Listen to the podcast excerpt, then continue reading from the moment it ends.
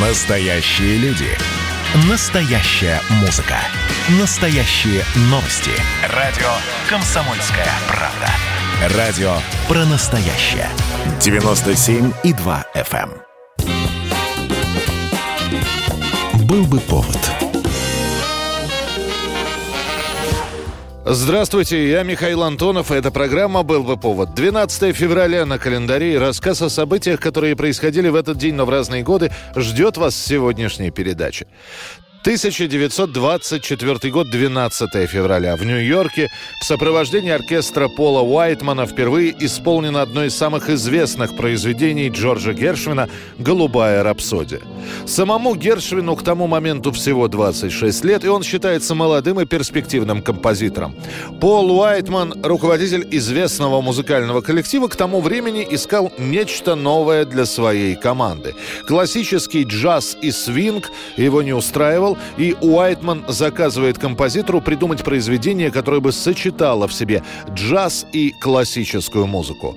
Джорджу Гершвину понадобится ровно год, чтобы создать «Голубую рапсодию». Кстати, это название Джорджу подсказал его брат Айра Гершвин, который находился под впечатлением от посещения художественной выставки. Первое же исполнение приносит успех и музыканту, и композитору. Правда, название пьесы начнет трансформироваться. Кто-то называет ее «Голубой рапсодией», кто-то «Рапсодией в блюзовых тонах», и она становится визитной карточкой Джорджа Гершвина. 1950 год, 12 февраля. 23 европейскими теле- и радиокомпаниями Средиземноморского региона на конференции в курортном городе Торки, графство Девон, Великобритании, создан Европейский вещательный союз. Крупнейшее объединение национальных вещательных организаций в мире.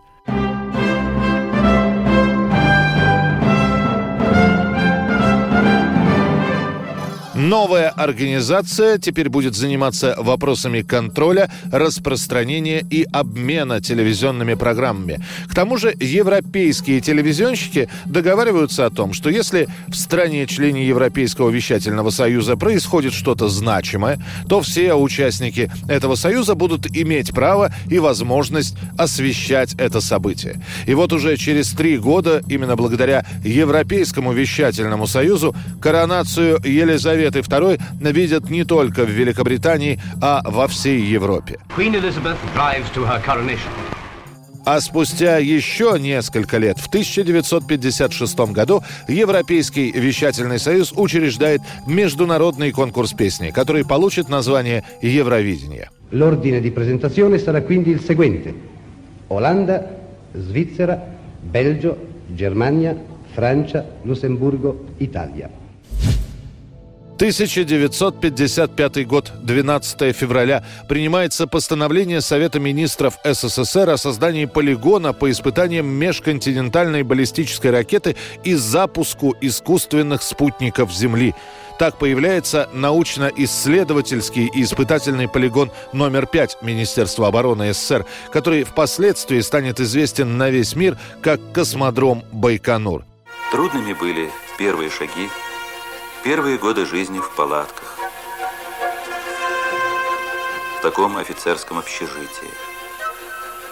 В холоде зимы, когда приходилось работать, сменяя друг друга каждые полчаса. И в зное лета, когда негде укрыться от палящего солнца. Для полигона выбирают пустыню в Казахстане, к востоку от Аральского моря, вблизи одной из крупнейших рек Средней Азии Сырдарьи и железной дороги Москва-Ташкент.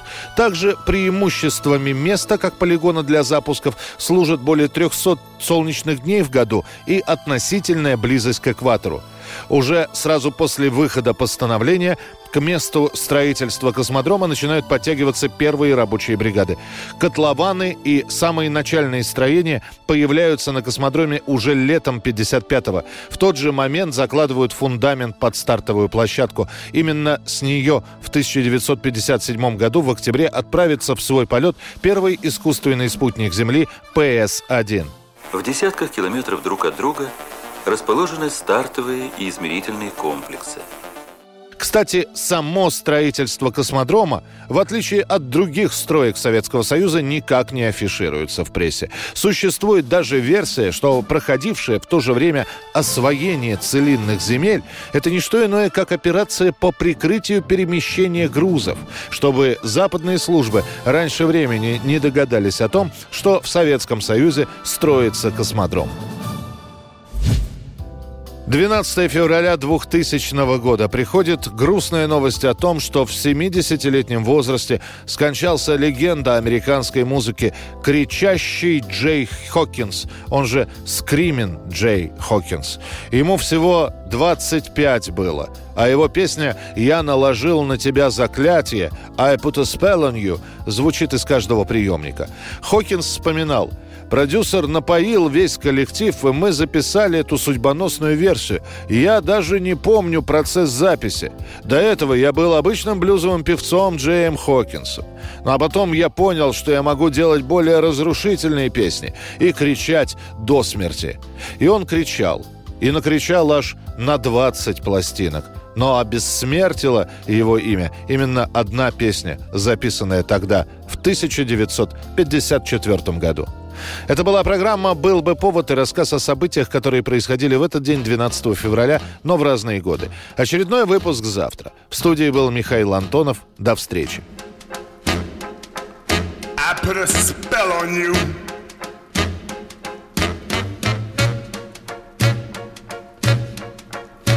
Because you're mine.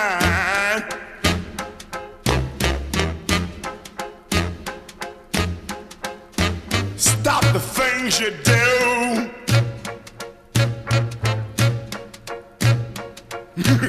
What's up?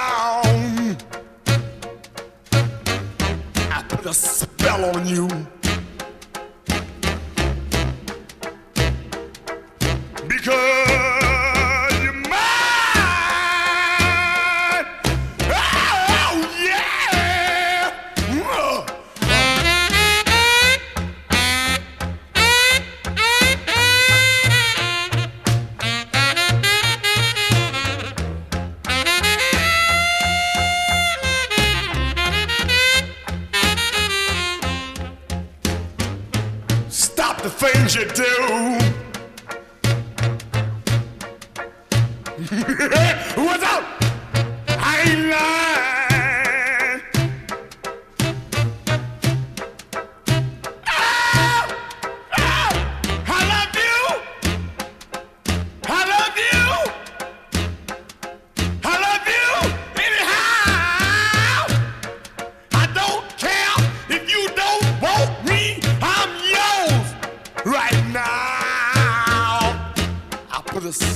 on you.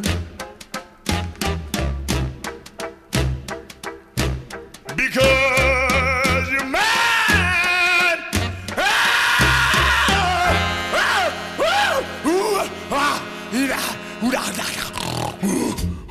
Был бы повод.